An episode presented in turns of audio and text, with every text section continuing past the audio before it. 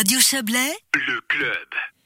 Le travail acharné des arboriculteurs ces derniers jours a payé. Les dégâts liés au gel sont limités, mais la prudence reste de mise. Les risques de gel de printemps perdurent jusqu'à mi-mai et il n'y a pas que les abricotiers qui souffrent des températures négatives. Bonjour Olivier Borja.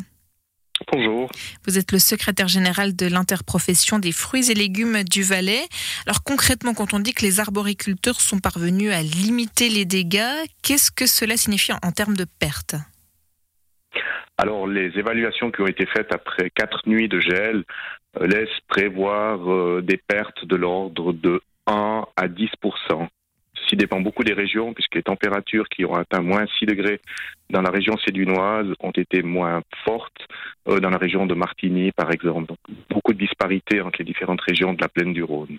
J'allais dire euh, de 1 à 10 ça fait une fourchette assez large, mais, mais pour vous, le fait qu'on ne dépasse pas ces, ces 10% c'est une sorte de soulagement quand même? Alors oui, c'est un soulagement, mais c'est aussi la preuve que la lutte acharnée des arboriculteurs durant quatre nuits a porté ses fruits. Euh, la prévention qui a été faite, euh, l'aspersion des bougies qui ont été nécessaires durant quatre nuits ont permis justement de limiter ces dégâts. Sans ces moyens de lutte, les dégâts auraient été beaucoup plus importants. Voilà, c'est ce que j'allais vous demander, c'est si, si ce sont clairement ces moyens-là mis en place qui ont fait la différence, ou est-ce que, parce que ça arrive aussi hein, tout à coup que la, météo finalement soit plus clémente qu'annoncée, là, ça n'a pas été le cas, c'est vraiment la, lutte qui a, qui a permis de, de limiter un petit peu la casse. Alors effectivement, c'est vraiment la lutte, la lutte durant ces quatre nuits qui a permis de limiter la casse. Sans ces moyens de lutte, les dégâts auraient été très importants. Et puis si on compare aux années précédentes, comment on pourrait qualifier ce, début d'année 2021 du point de vue des, vergers justement et des épisodes de gel? Alors, les années se suivent et se ressemblent. On est de nouveau sur une année précoce avec un mois de février qui a été particulièrement chaud et ce retour du froid durant ce mois de mars. Et on est habitué à avoir des gelées et puis des retours vraiment frisquets aussi euh, durant le mois d'avril jusqu'au sein de glace au début mai, enfin jusqu'à la mi-mai. Ce qui fait que la période de danger euh, porte sur deux mois, ce qui est relativement long. Oui, parce qu'on imagine bien le, travail que ça représente. Hein. Vous disiez, c'est grâce aux mesures mises en place par les arboriculteurs, donc euh, ces jets, ces bougies, ça, doit être une masse de travail énorme de mettre tout ça en place.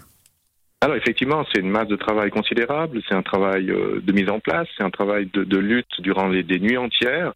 Euh, avec des journées de travail qui suivent. Et ceci, ben, évidemment, c'est des charges supplémentaires pour les arboriculteurs, sans que ces coûts puissent être répercutés euh, sur le prix de vente des fruits en finalité. Donc, ce sont des marges qui diminuent pour l'arboriculteur. Donc, plus les nuits sont nombreuses, je dirais moi, le, le bénéfice euh, au final est important. Mhm. il y a des, répercussions et, vous le disiez, euh, les années se suivent et se ressemblent. On se souvient hein, surtout du printemps 2017 où le gel avait, avait vraiment durement frappé. On parlait alors de, 30 à 35% de pertes. Euh, et puis, euh, bon, depuis, il y a des changements qui ont été entrepris justement à la suite de ce, de ce fâcheux épisode.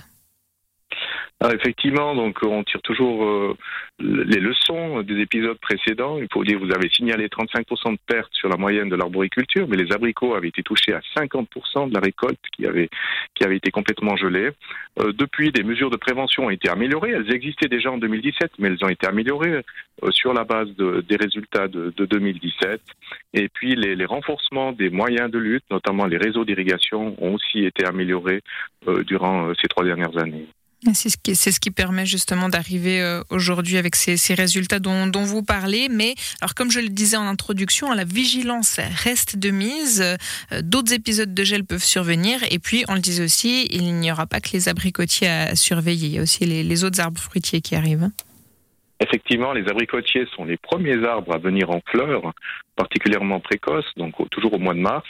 Suivent après les, autres euh, variétés de fruits, euh, pommes, poires, cerises, pruneaux, etc.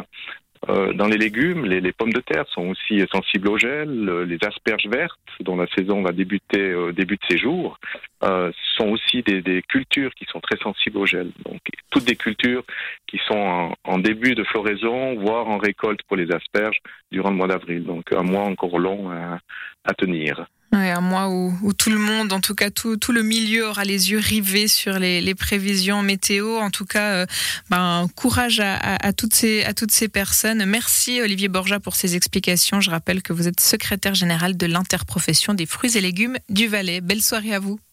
Merci à vous aussi.